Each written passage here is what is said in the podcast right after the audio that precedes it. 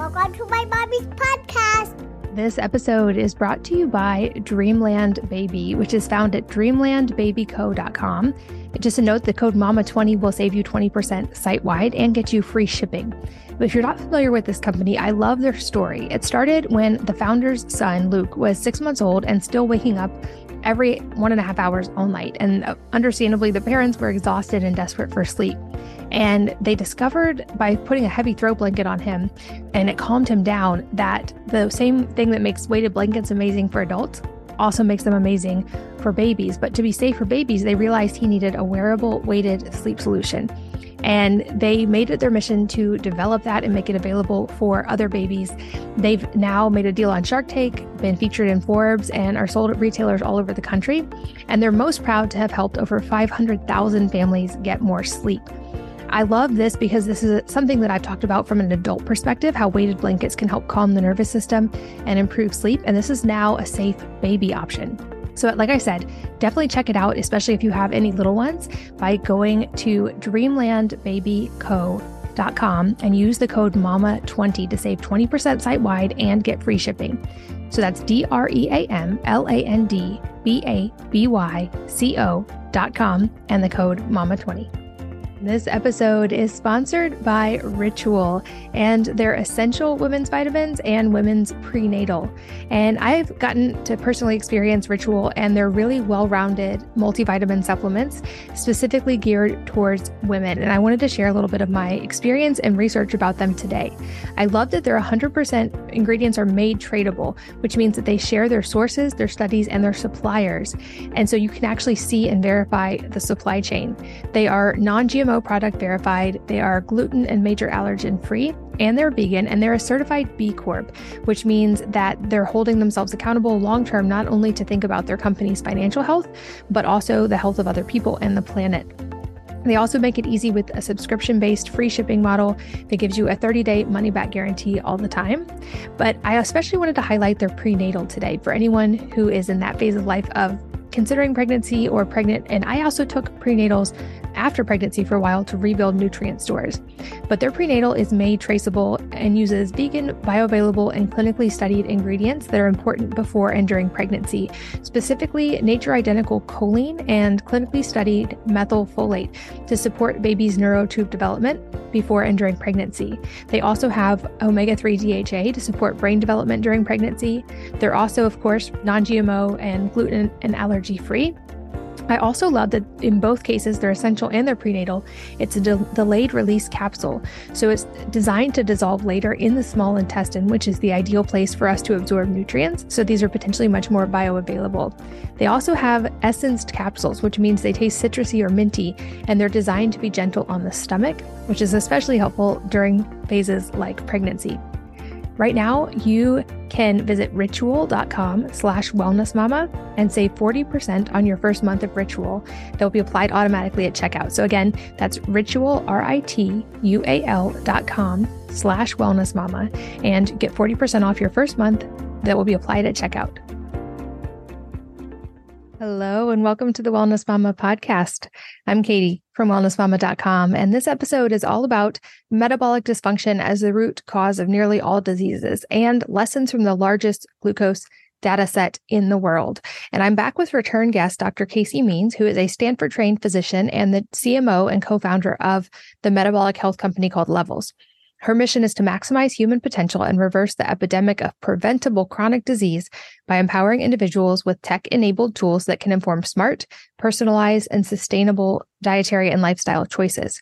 Her spe- perspective has been featured in everything from Wall Street Journal to the New York Times and much, much more. And we get to go deep on this topic today. She really explains super comprehensively what metabolic dysfunction is and the markers that go into that, the five most effective and least expensive test you can get to get a good picture of what's going on metabolically in your body, how glucose is a good metric here as well, and how to use it to your advantage, and so much more. We talk about very actionable takeaways that everyone can do, even without the data, to start improving metabolic health, as well as what to do if you are able to get more personalized data on your own physicality and what's going on and how to use that to your advantage.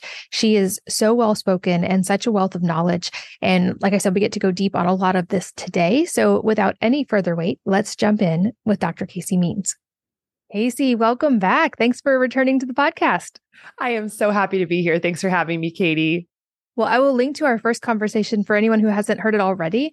But I know we got to go deep on the topic of glucose, especially in blood glucose, what we can learn from it. And there's, I'm excited to build on that conversation today with all of the new information available. I know you guys have a tremendous data set that I believe is the biggest in the world on this topic. And there's so much we can use this actionable data to really impact our lives in a positive way. Um, to start off, I know that one of the questions I ask in prep for interviews is if you were going to give a TED talk in a week, what would it be on? And I loved your answer because you talked about how underpowered cells or basically metabolic dysfunction is often the root of nearly all disease in the modern world. And I know this is why you're so passionate about the work that you're doing with levels. But I would love to use that as a jumping in point for our conversation today. If you could explain a little background by what you mean by that and maybe some of the factors that come into play with metabolic dysfunction and how that can exhibit in different ways in our lives. Yeah, absolutely. So the message that I really my my goal in life really to get across to people is this idea that so many of the things we're struggling with in our world today in the modern industrial western world so many of the pain points facing our lives and the symptoms that we have that then lead to more serious conditions down the road are are fundamentally all linked by the same physiology, which is this idea of underpowered cells, essentially metabolic dysfunction. We've been hearing a lot more about this concept of metabolism and metabolic health, metabolic dysfunction, blood sugar control over the last few years, and it's for good reason. And it's because what we're really learning is that the key causes of morbidity and mortality in the United States in adults for sure, but even now more so in children is metabolic dysfunction. And so, metabolism is how we convert food energy to cellular energy in our bodies. We have 37 plus trillion cells in our body. And all of these trillions of cells every second together are doing trillions and trillions of chemical reactions. And basically, our life and our health is the bubbling up of all of these chemical reactions. And all of them basically have to be paid for. All these chemical reactions have to be paid for with cellular energy. And sort of zooming back to high school biology, that cellular energy is ATP. It's this molecule that basically is how we pay for all these cellular reactions. And that energy, that cellular energy, is made from food being converted to cellular energy. And this concept of metabolic dysfunction basically is that we're having a problem right now in our bodies converting that food energy to cellular energy, which means that we basically have underpowered cells. And the reason that's the root of so many conditions that we see today that that sometimes seem different like it's sometimes you know it's confusing to be like well how is alzheimer's dementia fundamentally the same or similar to uh, type 2 diabetes or infertility or erectile dysfunction or stroke or heart disease or retinopathy or chronic kidney disease or chronic liver disease or gout or depression or anxiety. Well, the reality is, all those conditions we know now are either caused by or accelerated by underpowered cells metabolic dysfunction. So, the reason for this is that we have over 200 cell types in our body. And uh, what's interesting is that, you know, all those cells, of course, came from one cell, a fertilized, you know, embryo, um, and, and turned into 200 different cell types. And that's, you know, cell types in our eye, cell types in our brain, cell types in our blood vessels. There's all these different cells, but they all need energy to function properly. And so when you have a fundamental problem happening all over the body, a really core fundamental physiologic issue like metabolic dysfunction, essentially the problem in converting food energy to cellular energy, it can look like almost anything depending on what cell type it's showing up in. So if it's happening in a blood vessel, it could look like a blood vessel related issue like heart disease or stroke. If it's happening in a brain cell, depending on what type of brain cell that is, it could look like Alzheimer's dementia, fibromyalgia, depression, anxiety, migraine. All conditions we know are linked to metabolic dysfunction. If it's happening in ovarian theca cell, it could look like polycystic ovarian syndrome, the leading cause of infertility in the United States, which is a metabolic disease. If it's happening in a blood vessel of a penis, it could look like erectile dysfunction. So basically, it's a core physiology, a disturbance showing up in all these different cell types, looking like all these different diseases. But what we fundamentally need to realize is that those are branches of the same trunk. And in medicine in America today, we have to start treating the trunk of the tree as opposed to what we are doing right now, which is essentially playing whack a mole with all these different branches. And we're not really getting very far. And so we're dealing with this massive issue right now in, in the United States where people, Americans, are getting sicker every year. Chronic disease rates are going up for almost every major disease every year. And this is in spite of the fact that we are spending more money on healthcare every year as individuals and as a country. We're spending over $4 trillion on healthcare every year. That number is astronomical. It's 20% of the largest D- GDP in the entire world in human history. And as we spend more, disease rates are going up and life expectancy is going down. So that is the definition of basically a ineffective approach and an unsustainable approach. And so uh, my real thesis that I, you know, am I feel that is is really my purpose to share is and why it would be my TED talk is because I think the reason we're seeing those dynamics is because we're fundamentally approaching the wrong problem. We're fundamentally approaching each disease as, as if it's a separate siloed thing when really needing to focus on the root cause and the thing that connects these diseases, which is metabolic dysfunction. And it's something that up until recently, we haven't really been able we we haven't really known it because we it, the science you know has come come a long way over the past 50 to 100 years we used to be able to kind of characterize diseases based on the symptoms that emerge. And of course, if you're looking at symptoms as a way to define disease, yes, liver disease looks different than Alzheimer's disease, and that looks different than gout. So, of course, we'd treat it differently. But now, through genomics and cell signaling analysis and proteomics and all these like things that we've kind of we now are able to really see inside the cell more on a research level we now know that there's actually this this core physiology that's leading to a lot of these modern diseases and we need to basically monetize the way that we treat based on that understanding. But it's pretty widely known that it takes almost 20 years for research understanding to make it into clinical practice. And we're kind of in that messy middle right now where the science is better understood but we're not we're not treating that way we're still treating reactively the symptoms and that needs to change so patients, I think, need to really empower themselves to understand this unifying metabolic theory of disease and work to improve both understand and improve their metabolism uh, so that they can have their best possible health and and and thrive. Yeah, I agree. It's so important. And this change that we're seeing in healthcare and how people, like you mentioned, we're getting sicker each year despite putting more money resources toward this despite increasing awareness even in some ways about this.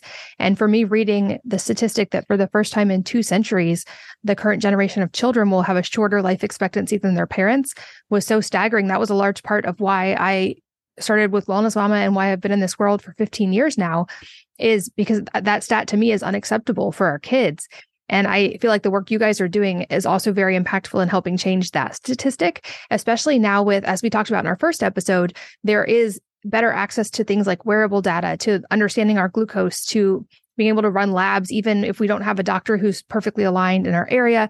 There's so much access, but also that can become overwhelming when you get data, but you don't necessarily know how to make it actionable. So I love that you guys are putting all these pieces in place to make data really actionable for people. And I'd love to delve into that because I know you're also now able to look at biomarkers in a very specific way, in ways that are very impactful, specifically when paired with glucose to create measurable changes in people. So I would love for you to break down at what you're finding on the biomarker level and what people can learn from that data that they're able to now get individually. Absolutely. So, you know, our mission at Levels is to reverse the metabolic disease epidemic. And that's why we started the company. And our real belief is that to reverse this monumental trend we're seeing in metabolic dysfunction, step one is people need to understand their own level of metabolic health, and then they have to understand how to improve it. And unfortunately, a lot of that's not coming from the doctors for the reasons we talked about. We're just sort of behind. An unbelievable statistic is that, but that has essentially been shown in two independent research studies over the past four years is that over 90% of American adults now have at least one biomarker of metabolic dysfunction. That was 88% about five years ago. Um, and then as of research from about a year ago, that's gone up to 93.2%. And so this is this is not a fringe issue. This is this is affecting almost everyone. And so what is so I think important for every person is to figure out if they have any biomarkers of metabolic dysfunction that they need to be aware of. And so what we're doing at levels is aiming to democratize access to that data because it's it can be sometimes feel like pulling teeth within the healthcare system to try and get sort of scraps of information but my belief is really that everyone walking around should be able to say with certitude like i am or i'm not metabolically healthy and and i know what i need to do in terms of my diet and lifestyle to work on this and to fit, to get this in the right direction. So we do this in two ways at levels both of which I think are really important and which I which I hope the healthcare system will adopt, you know, as part of mainstream. One is blood-based biomarkers. So these are single time point measurements that get drawn from your blood that basically tell you, you know, a, a very clear snapshot of like your you know, pil- a pillar moment in time. This is how I'm doing with metabolic health. And then the second piece of information that we that we give access to is continuous glucose monitoring. So that's a sensor that you wear on the back of your arm that tells you actually 24 hours a day, 7 days a week what's happening with your blood sugar levels. And the blood sugar levels are a great real time biomarker because they are sort of a readout of how your metabolic health is. Because if your metabolic health is dysfunctional, if your cells are having difficulty basically with that food to cellular energy conversion process, then what's going to happen is that the cell is essentially going to block glucose from coming into it because it's essentially overburdened. It can't do that process efficiently of converting food energy like sugar to ATP. So the cell blocks the entry of glucose, of, of sugar into the cell. That's insulin resistance, and blood sugar levels will rise. And so blood sugar is this amazing biomarker that can kind of tell us like a readout of whether there's problems with metabolism in the body. And by tracking glucose in real time in this more continuous movie like way, you can start to see which foods and which lifestyle habits are either causing big swings and fluctuation in glucose or are keeping it more stable. And ultimately, we want to keep it more stable and in a low and healthy range because that's a sign that that you know metabolic health is is being supported. And so so combining these sort of like pillar blood based biomarkers to give you a sort of sense of this is how I'm doing overall in terms of my reading the tea leaves of metabolic health with my blood based biomarkers, and then a real time tool like a glucose monitor that's giving you real time biofeedback on individual decision making to move in the, the, right direction. Those two together, I think, are essentially transformational in both knowing where you stand and knowing how to improve. So, in terms of the blood based biomarkers, there's lots of different tests that can give you like a clue of metabolic health. And the way I look at it is that there's probably like eight to 12 tests that together a really seasoned metabolic health focused doctor could look at all of them in combination. And again, like read the tea leaves and sort of, so I'd say like that list would be fasting glucose, hemoglobin A1C, fasting insulin, triglycerides, HDL cholesterol, uric acid, ApoB, HSCRP, an inflammatory marker, and certainly liver function tests. So, like AST and ALT. And there's another test I really like called GGT, which is a liver function test that actually tells you about oxidative stress. So, if you can give me like and and then um, having blood pressure not a blood test but blood pressure and waist circumference as well those can give you another sense. But those 10 tests or so together if you have them all and can look at all of them together you can pretty much say whether someone's got a problem with metabolism or not. What we did at levels is we took five of those tests, which is insulin, ApoB, triglycerides, uric acid, and hemoglobin A1C, and we worked with our medical advisory board to say, like, okay, with these five tests, you can get a really clear signal of like whether there's problems with metabolism. And I'm happy to talk through the tests like briefly individually if that would be helpful. Yeah, let's do that briefly because I would guess most people have heard of those tests, or at least most of them. But I think their relevance to metabolic health is really important to highlight. And some of them are not common on a lot of just panels that someone perhaps has had run before by a doctor. Yeah. Yeah. So I'll start with fasting insulin. So, fasting insulin, I would say, is probably the most important metabolic health you can get. Like, if someone said you have to get one test, I would say it would be fasting insulin. The reason for that, so so insulin is the hormone that is released when um, blood sugar rises, and insulin basically binds to the surface of a cell to the insulin receptor, and then allows glucose to enter the cell so that it can be processed through the mitochondria into energy. And if there's excess, that glucose will often be stored as fat. And so we talked a little bit about this, but when the cell is overburdened and the cell has metabolic dysfunction, which typically means the mitochondria is sort of struggling to keep up with the influx of glucose and convert it to energy, the cell will put a block up called insulin resistance, which essentially blocks that insulin signal from allowing glucose into the cell because the cell is overburdened. The cell can't process more of that glucose, so it blocks it from coming in, and that glucose will then rise in the bloodstream. So, the reason fasting insulin is such a valuable test is because it's essentially showing you from a really early stage that the cells are overburdened. There's probably mitochondrial dysfunction going on. That metabolic conversion process is not working properly, and the cell is putting a block up to glucose entering. The way the body responds very quickly is by releasing more insulin into the body to try and overcome that block. And that looks like rising fasting insulin on a blood test. And the reason I think that's actually even more valuable than testing a fasting glucose level, the blood sugar, is because the body actually, in releasing that excess insulin to overcome insulin resistance, it can actually overcompensate for a long time. And by pumping out lots of excess insulin, it can actually force the cell to push the glucose into the cell, even though the cell is basically saying, we don't want it, we can't handle it. And there's been interesting research showing that insulin resistance can sort of be brewing in the body and fasting insulin can be rising for over 10 years before fasting glucose rises.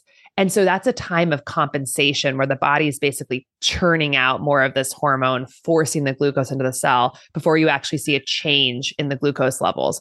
So that's a window where we could catch early insulin resistance where the fasting glucose test is not going to pick it up.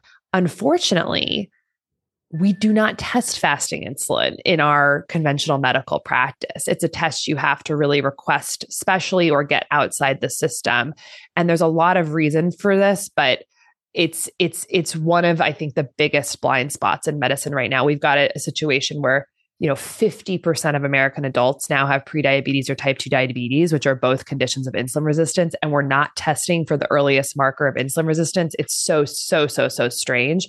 So that's one that i would say ask your doctor for it or get it through a special lab outside the system. It's very important.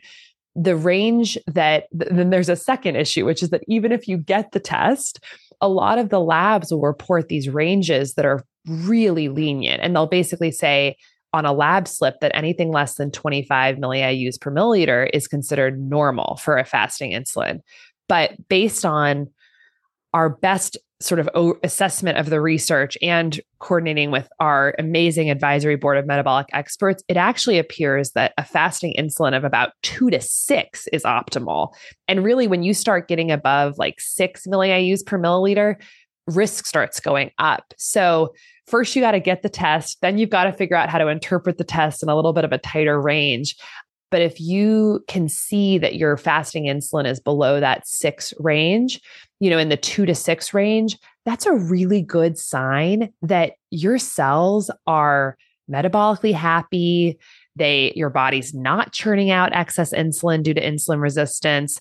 And it's just a really really valuable signal that your body is is working properly metabolically. So that's fasting insulin. Another amazing test that kind of goes hand in hand with that which is part of our bio, five biomarkers that we've chosen is triglycerides. So triglycerides is a type of fat in the blood. It's both a storage form of fat and it'll be found in the bloodstream that is created when excess glucose is converted to fat. So the body doesn't want just tons and tons of extra glucose floating around. It needs to put the excess glucose somewhere so it can be converted to triglycerides and stored in fat cells or found in circulation. And so triglycerides is sort of another sign that there's some problem with how the body is converting food energy to ATP and it's trying to put it somewhere so it puts it in tri- triglycerides. So if you start seeing an elevated fasting glu- insulin and an elevated triglycerides, you're starting to see a signal that there's there's the body's overwhelmed and it's not processing this energy properly hemoglobin A1C is also a really valuable test because this is actually a snapshot of more of like a long-term picture of how glucose levels have been. So, so hemoglobin A1C is referring to hemoglobin, which is, of course, part of the red blood cell that carries oxygen. How much of that molecule in the blood has has sugar stuck to it, basically. So glycation is the process of sugar sticking to different molecules in the body. And when concentrations of blood sugar are high, they're going to stick to things more. And we do not want sugar to stick to things in the body. It basically creates like rusting of the body. And so hemoglobin A1C is essentially a percentage of hemoglobin molecules in the body that have sugar stuck to them. And we don't want sugar stuck to anything really. So glycated hemoglobin. And so that's expressed as a percentage. And the standard ranges say that we want our percentage to be less than 5.7% glycated hemoglobin. That's the normal range. Anything above that is considered pre diabetic. What we actually probably want optimally is between about 5 and 5.4% of glycated hemoglobin. Um, that's probably the healthiest range. And so, because red blood cells stick around in the blood for about 90 to 120 days, this percentage actually gives us kind of like a long term snapshot of average glucose levels um, over the course of, of 90 120 days. So that's quite useful. It doesn't give us much of a sense of you know what the sort of fluctuations in glucose are day to day that's what like a continuous glucose monitor would tell you but it gives you just like a global sense of like how much sugar has been sitting in my bloodstream um, so we want that percentage to be lower apob is the fourth test that we do and this is a really interesting test. It's it's it's part of what we call an advanced cholesterol marker. It's not typically tested in standard practice but everyone's probably familiar with the concept of LDL cholesterol which sometimes we call kind of like bad cholesterol but there's actually what we really care about is how much cholesterol is floating around the bloodstream that we know can contribute to heart disease or plaques or blockages in the blood vessels. And that's actually more than just LDL. First of all, there's different types of LDL, some that are more likely to promote heart disease and blockages than others. And then there's these other molecules like intermediate density LDL and VLDL, very low density LDL. And so there's these different particles in the bloodstream that we just kind of like don't talk about in our standard cholesterol panel.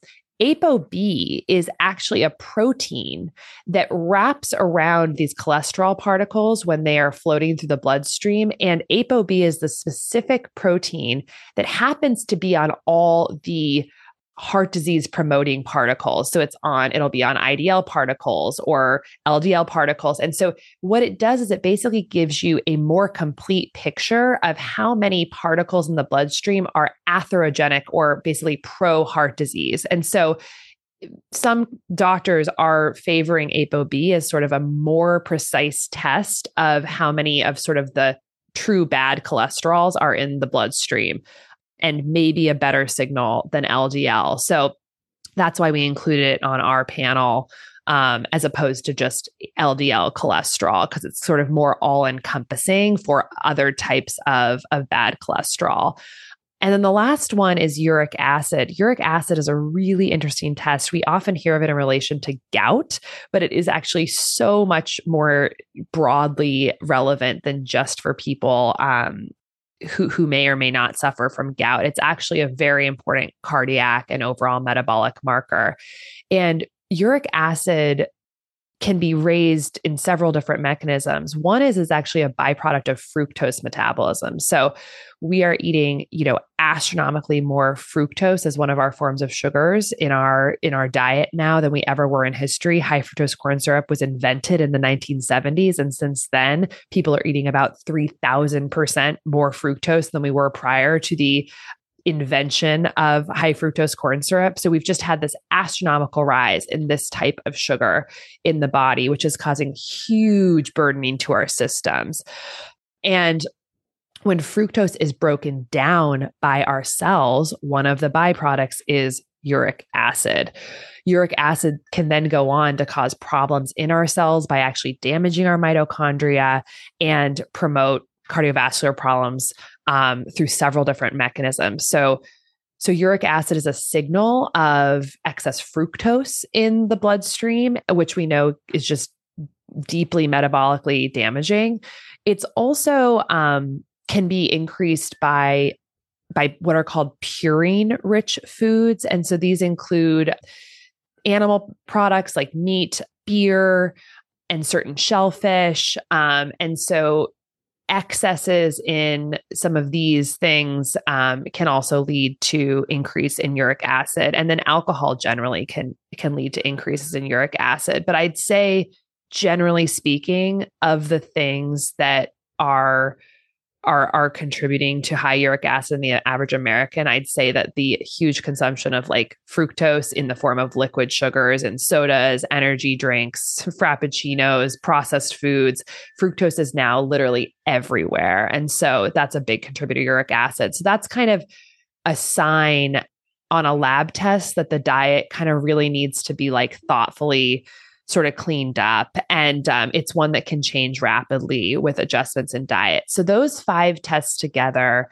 you know, can kind of give us a real signal of how things are going metabolically in the body. And I would say that, you know, these are good to know like every four months or so, uh, every quarter, basically, if you can, because if you are first of all, if you're staying in the optimal range for all of these tests, like it's a great sign that like your cells are powered properly and your the diet that you've chosen and the lifestyle plan that you're following is like working well. Like it's a great confirmatory sort of like signal that whatever you know plan you're on like it's it's it's working. And that's really reassuring. I think so many of us are so confused about am i eating the right diet? Should i be plant-based? Should i be carnivore? Should i be omnivorous? Like should i do this plan? And it, it can be so overwhelming. And like what i say is like just test. Like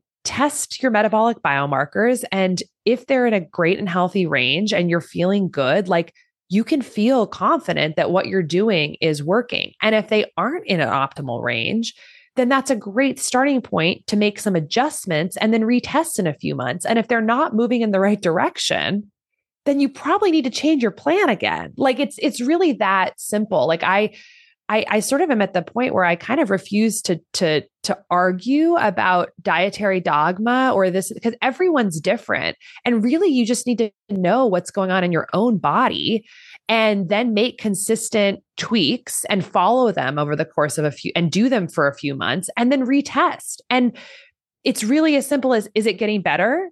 Is it getting worse or is it staying the same? And based on that information, you can make additional tweaks. So um, that's why I think testing like this is so valuable. And you can do all these tests for $99 and you know have a lot you know a lot of really helpful information about about where you stand um so that's that's those are the five that i think are really really critical um to know in every person well, and I love this because I say often on here at the end of the day, we are each our own primary healthcare provider and we can work with doctors and practitioners, but that responsibility still lies within us. And I feel like tools like this help us to have better data and better access in making decisions that are aligned in becoming our own primary healthcare provider.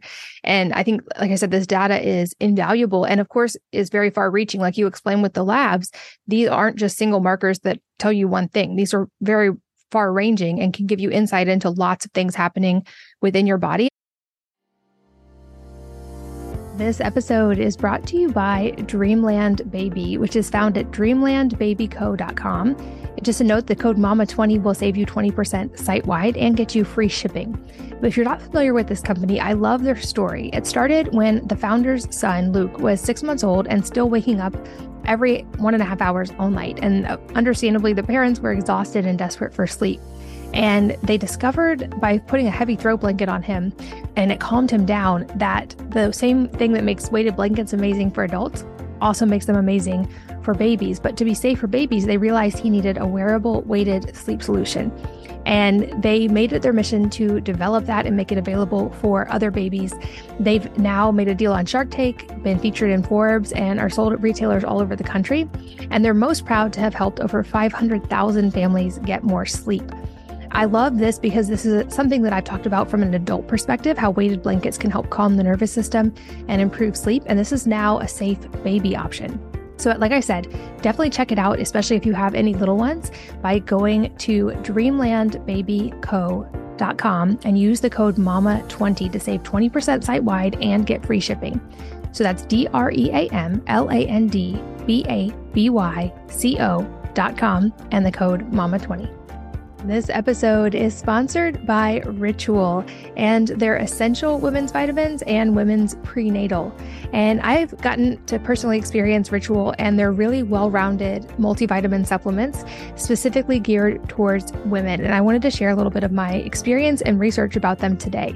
I love that their 100% ingredients are made traceable, which means that they share their sources, their studies, and their suppliers. And so you can actually see and verify the supply chain.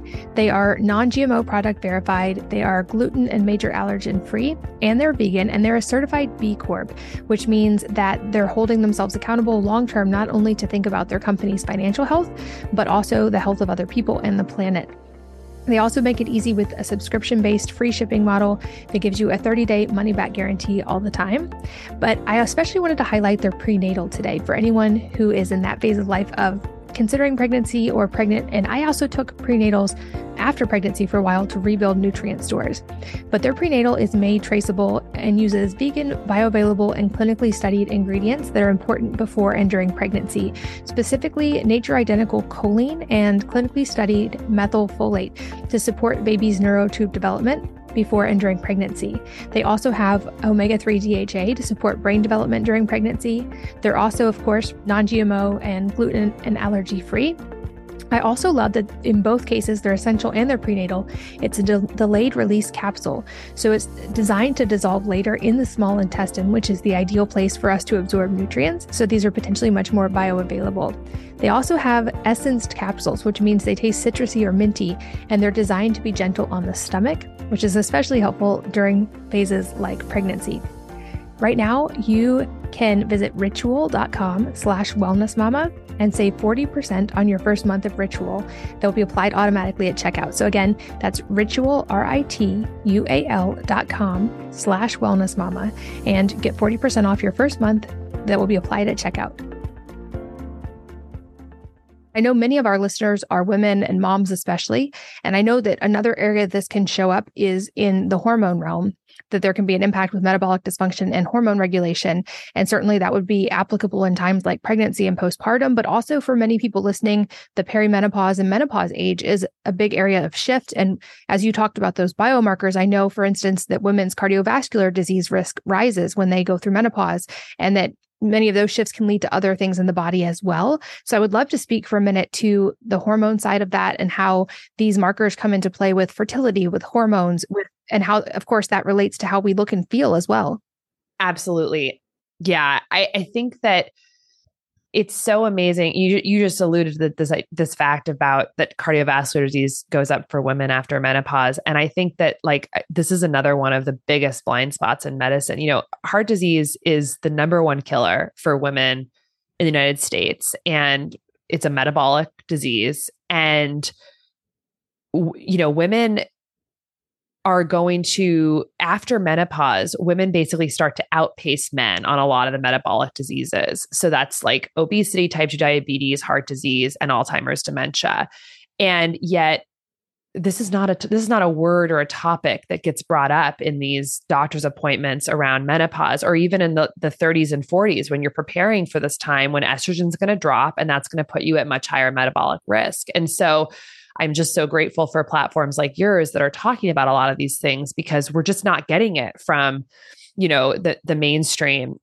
So starting let's say in the 20s and 30s in the fertility conversation, it is so incredible how much it's linked to metabolic health. So the leading cause of infertility in the United States is polycystic ovarian syndrome. And polycystic ovarian syndrome, what we understand is that it's it's it's very much rooted in metabolic dysfunction. It actually, the NIH in 2012 was going to change the name of PCOS to multisystem metabolic endocrine disorder.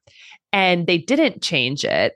And it, I think it actually would have been positive to change the name because not many people like polycystic ovarian syndrome it's sort of hard to know what that means but like really calling it what it is which is like a metabolic hormonal disorder like really helps people figure out like where they need to to approach. So when insulin levels are high in the body and we talked about why that would be because of insulin resistance that insulin actually signals a cell in the ovary called the theca cells of the ovary to produce more testosterone. So like androgens and, and sort of what we typically think of as male hormones.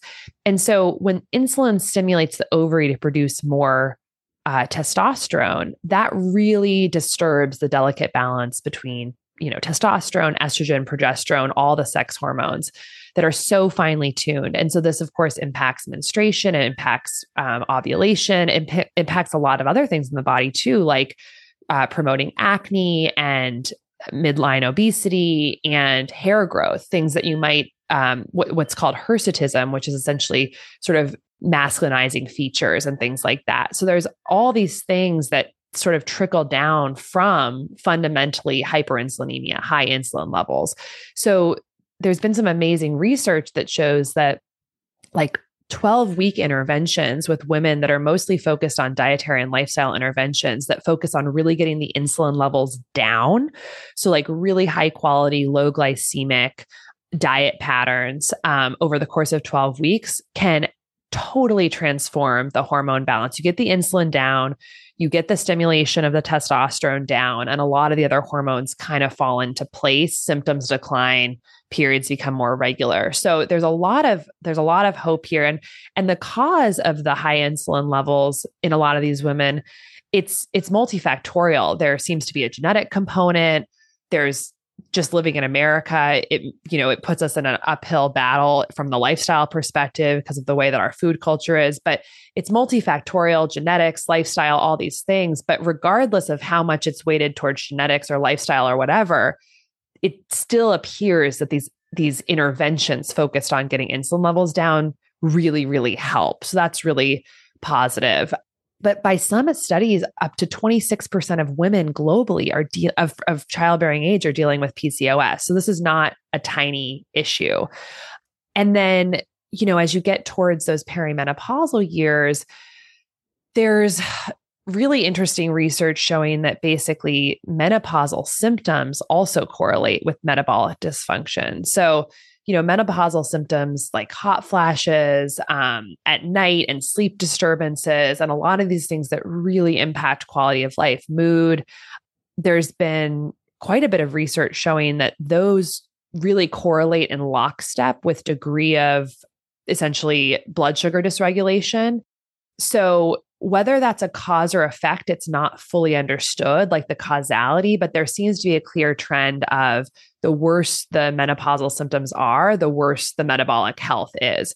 And if we can keep the blood sugar levels down and sort of keep the metabolic health in check, the idea would be that this could potentially positively in fact impact menopausal symptoms although a lot more research needs to be done with that but you know whether a blood sugar spike and crash can trigger vasomotor symptoms like hot flash like there's some research to suggest that there might be a link there. So certainly any intervention focused on keeping blood sugar in sort of a lower and healthier range keeping it more stable could be a potential you know, adjunctive modality to keep those symptoms more in check. And um, Dr. Sara Gottfried wrote an amazing book called Women, Food, and Hormones that talks a lot about this um, and essentially how to really sort of prep for menopause by becoming as metabolically healthy as possible to hopefully sort of ease some of the the the symptoms that can be so you know so difficult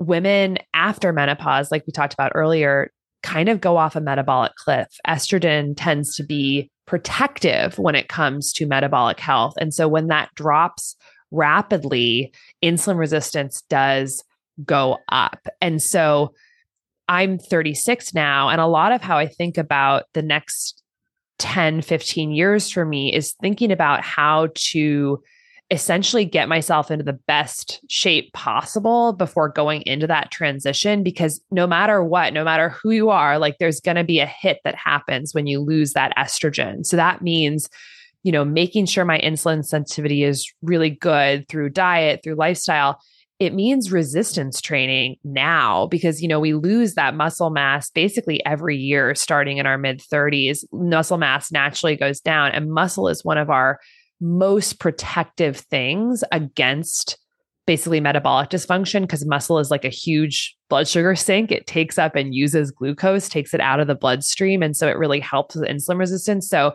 if there's you know one one thing I would say to women listening who might be heading into that, it's like first of all get a full you know understanding of your metabolic health hopefully through blood biomarkers through your doctor or through you know a lab outside of your doctor um, know where you stand learn strategies to get blood sugar under control stabilize blood sugar which we can certainly talk about. I know we talked about a lot in our first episode together. And then really you know start building muscle. So you go into to menopause with a really good armor on that's basically a big blood sugar stabilizing armor. So that's one thing that I just hear so much with women. They're they're working out 5 days a week, but they're not actually building that muscle and I think you can really think about it as like a shield to buffer some of the effects of the dropping of estrogen in menopause. Um, one of the experts who really gets into this so deeply is Dr. Gabrielle Lyon, who just came out with a book called Forever Strong, all about the power of muscle. And even, you know, something we haven't realized until recently is that muscle is actually a hormone secreting organ. So, muscle actually secretes myokines, which are basically pro metabolic, anti inflammatory hormones. And so, that's just a really powerful tool, uh, resistance training, towards sort of buffering out a lot of this. Yeah, I'm a big fan of her work and her book as well. I think for women, especially, it's such an important topic, along with all the things we're talking about, truly, because like you said, these impact all of us, but especially women. We have these other factors to consider, especially at different phases of life and hormones. And I feel like we've made such an incredible, you have an incredible and strong case for the importance of understanding this data and using it in an actionable way. So I'd love to take a little time to see. I know you have a huge data set of what are the patterns you're seeing of impactful changes people can make, especially once they get this data and have access to understanding what's going on in their bodies. Are there things that seem like sort of generally and universally helpful uh, as far as diet or lifestyle changes that people can make that can help move things in a positive direction? Definitely. So it's funny. I just I was telling you before we started recording like I just I just finished my first book which isn't coming out for a long time, but I'm sitting here after finishing the book and turning it into my publisher and I'm like it's 380 pages and I there's like thousands of references and I'm like what what is the biggest takeaway, you know, from this book about metabolism and blood sugar?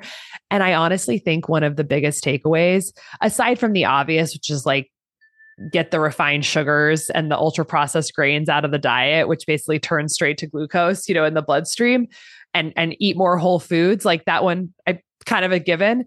But the second one is like walking is probably the most powerful superpower that we have for metabolic health and we just do not emphasize it enough.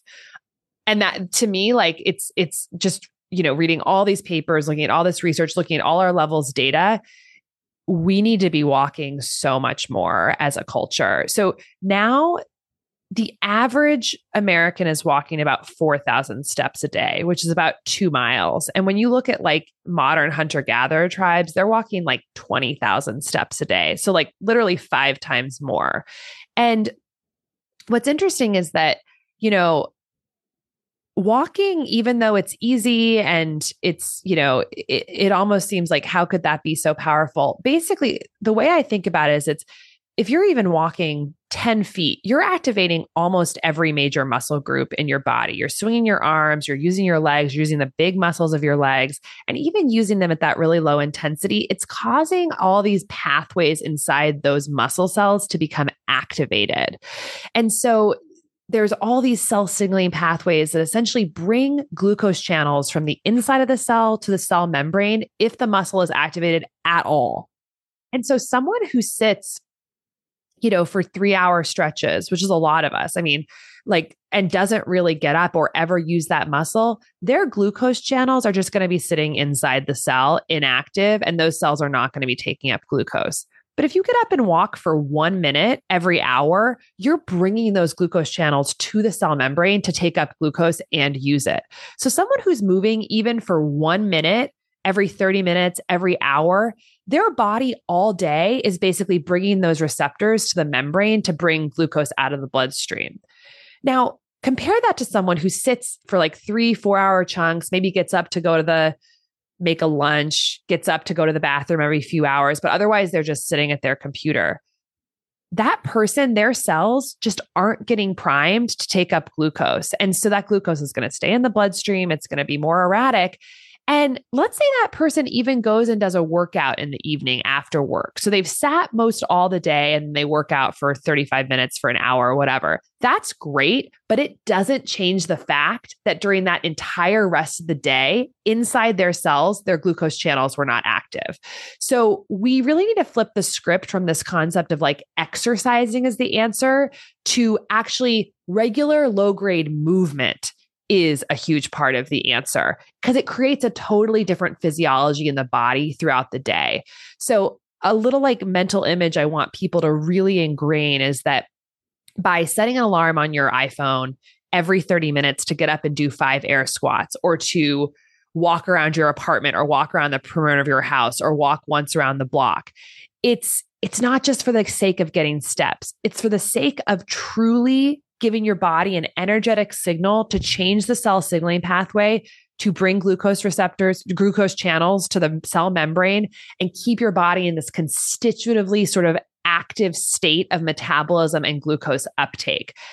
Exercising for an hour at the end of the day is not going to ameliorate, it's not going to mitigate the effects of sitting all day. And so, yeah it's just every time you move those muscles it's it's truly sending a different signal to your body. And you know the research is pretty profound. Like if you we talk a lot about 10,000 steps but actually a lot of the research i looked at for the book the real magic number appears to be 8,000 steps and 10,000 is great and you might get some marginal benefit but somewhere between the 8,000 to 12,000 steps is basically enough to reduce your risk of heart disease, type 2 diabetes, obesity, stroke, depression by about 50%. So if you are if you can get a wearable and just confirm that you're walking at least 8000 steps a day it's basically equivalent to having the most effective medication like ever invented for any disease in terms of prevention. Like it's it's actually much much more effective. We don't have any medications that reduce risk th- that much for those diseases. So um it's kind of it is it, it is close to a silver bullet. And and you know, another concept I feel like I've kind of been grappling with a little bit is that you know, is the concept really of exercise almost like distracting us from moving moving more throughout the day. We think that the concept of exercise is this idea that, you know, you have this thing on your to-do list and you have to check it out off every day and that will make you healthier. And yes, exercise is great, but America spends more on exercise than any other country in the world and we are among the heaviest and getting sicker. The average American household spends $2,000 a year on like health and fitness related expenses. And that number is going up over time. We have more gyms per capita than any country in the entire world. And we are one of the sickest and heaviest countries in the world. So there's some disconnect between the amount we're spending on fitness, the amount of gyms we have, the amount of quote unquote exercise we're working towards, and our actual outcomes. And I think that disconnect is the fact that we've overemphasized this concept of exercise and we've underemphasized the concept of just moving your body more regularly. And when you look at like Dan Buettner's work in the blue zones, this makes sense. The populations that have the most centenarians, the people who live to 100, are the populations who movement is just built in to their everyday life, whether it's farming, you know, or walking long distances to get, you know, to to get things that they need, you know, for just the daily living. And so this creates a big challenge for us because now in America, a lot of us are knowledge workers. We work at computers. That's just the reality. Um, we're not going to go back and all become farmers, and you know, nor nor should we necessarily. But what it does mean is we do have to get very creative about our day to day lives because just because we're knowledge workers doesn't mean that we can actually stop moving if we want to stay healthy. This might mean standing desk. This might mean treadmill desk. This might mean setting an alarm every 30 minutes on your phone and doing those five push ups, five air squats, walking around your house or apartment. This might mean having the default for all of your calls be walking meetings. It might mean rescheduling your next few dinner dates or coffee dates to be walking or hiking dates. It's just having to be really bold and creative to somehow build movement into our day-to-day lives as computer-based knowledge workers because there's there's really no way of getting around it. We either move or we get sick. And so that's a long answer to your question, but um, we we really have to start getting more creative about marrying the modern world that we're living with living in with the reality of our biology, which is that low grade movement throughout the day is absolutely necessary and unavoidable if you want to be optimally healthy. So that's that's kind of a movement focused one. We already talked about resistance training, which I think is another thing, especially for women. It's like got to incorporate it. I have so many conversations with people with levels members who say, you know, I'm stuck and I'm not getting the results I want and I'm doing everything right. I'm eating healthy, I'm sleeping, I'm meditating, I'm working out five days a week. And invariably I say, Are you resistance training? And they say no. So that's a big one. Build, we got to build the muscle. And then from the food standpoint, I'd say one of the biggest practical takeaways that I've seen from our levels data, and we have at this point, we have over 500 million glucose data points. We've had many tens of thousands of people go through the program and log their food. And one of the biggest things I've seen is that breakfast, essentially, breakfast can can kind of make or break someone's day metabolically. So if there's one meal you're going to focus on improving for you and your kids and your family, it's breakfast. And the reason I say this is because what we see in our data set is that some of the very best scoring things on our data set are breakfast and some of the very worst like worse than dessert scoring things that we see are in our data set are breakfast and i would assume that on both ends people think that they're making healthy choices and so for instance on the you know on the unhealthy end where we see the biggest glucose spikes it's things like you know, it'll be people eating things like granola or instant oatmeal or you know a piece of whole grain toast. Um we sort of know that like pastries like donuts and bagels and muffins that those are going to be unhealthy and those are certainly in the high glucose spike category but some of these more like seemingly benign foods like toast or oatmeal or some cereals that might be low fat or might be you know seem healthy like granola some of the biggest spikes we see in our data set are are those.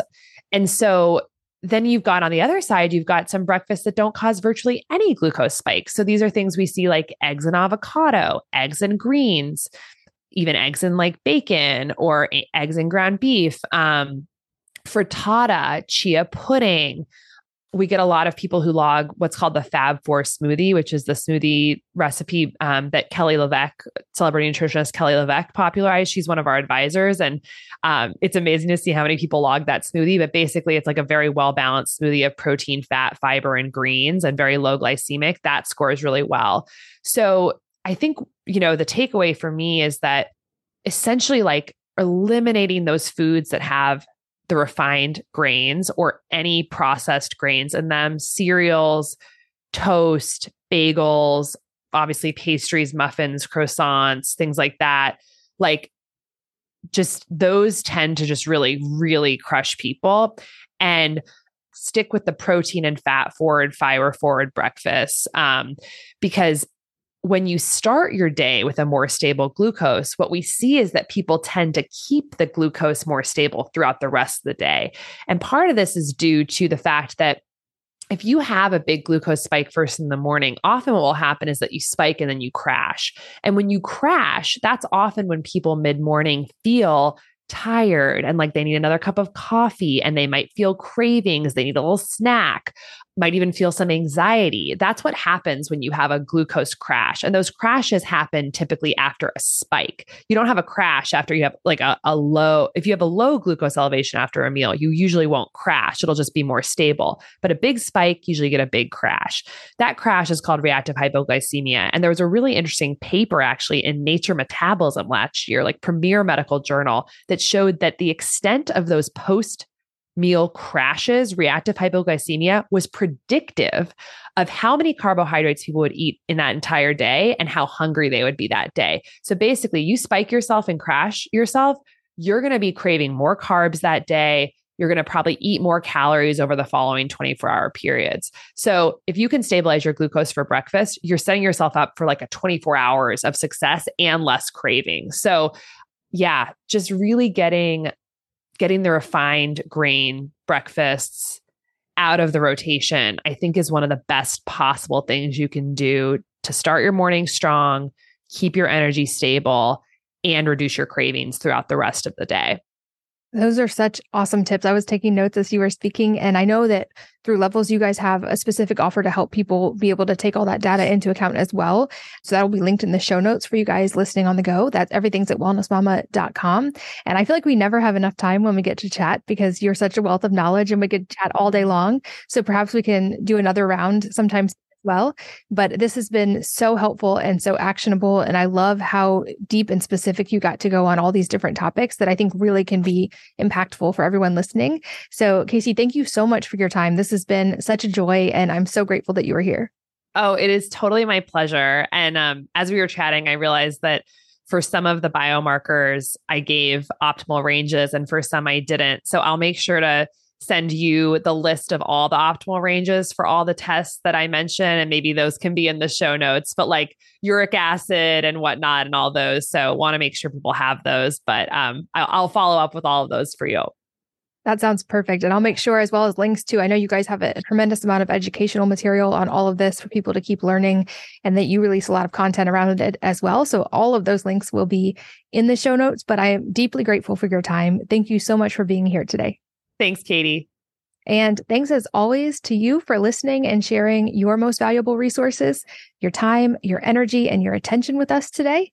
We're both so grateful that you did. And I hope that you will join me again on the next episode of the Wellness Mama podcast. If you're enjoying these interviews, would you please take two minutes to leave a rating or review on iTunes for me? Doing this helps more people to find the podcast, which means even more moms and families can benefit from the information. I really appreciate your time, and thanks as always for listening.